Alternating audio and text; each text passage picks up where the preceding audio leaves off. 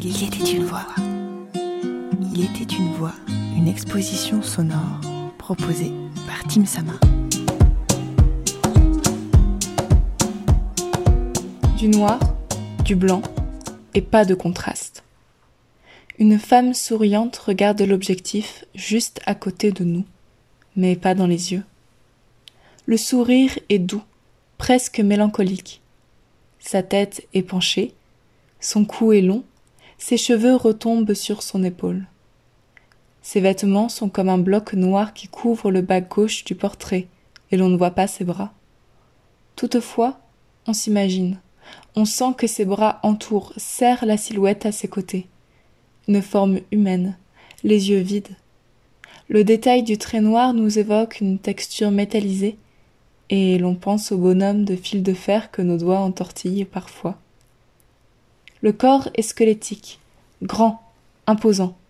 Le bras coupe le torse de la femme, le cou de l'œuvre longe le visage de la créatrice, la tête de l'une repose sur les cheveux de l'autre. La statue nous fixe et nous glace. Ses yeux sont deux grands trous, béants et blancs. Il m'hypnotise. Et je détaille le visage de fer. Et au début, la forge, c'était très dur pour moi. Je comprenais pas trop pourquoi je voulais faire ça. Euh, au début, d'ailleurs, j'y arrivais pas du tout. Je venais de Paris, hein, donc euh, j'avais des a priori sur mes capacités de femme. Mais en moi, il y avait une revanche, une sorte de. C'était symbolique euh, d'un apprendre à forger. Le nez est presque perdu dans les traits de la dessinatrice, mais la bouche la bouche m'intrigue. Les lèvres semblent charnues, en contraste vif avec le corps dur et dépourvu de vie. Ces lèvres, donc, semblent faire la moue, mélange de fierté et de méfiance. La posture entière du squelette est en avant, protectrice de sa créatrice. Je m'attarde un peu plus, et voici que les traits entremêlés du fer semblent bouger. Je regarde à nouveau, et j'y vois des tiges, des feuilles, des fleurs même. L'être s'est végétalisé. En tant que juste Max, observatrice lambda, Gwyn je vois dans la silhouette un esprit de la forêt envoûtante.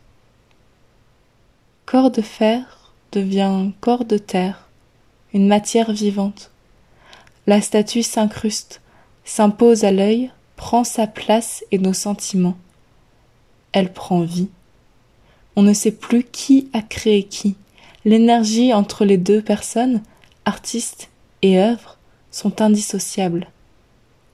Comme si Pygmalion et Galatée s'étaient amusés à échanger leurs noms. Euh, ça a été une rencontre, vraiment le feu, la, transformation de la matière en live, parce qu'en fait, euh, contrairement à la peinture, euh, ou à d'autres, ou à au modelage, on s'arrête, on réfléchit, à la forge, on peut pas, il y a un espèce de timing. Alors on m'annonce que le portrait, réalisé par Agathe Marcet, est le portrait de Rey, la dix-neuvième invitée des femmes de chez moi.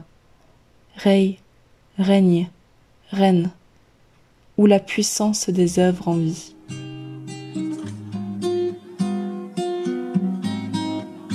Il était une voix, épisode 3 sur 46, réalisé par Margot Labarthe. Merci pour votre écoute, vos retours et vos partages.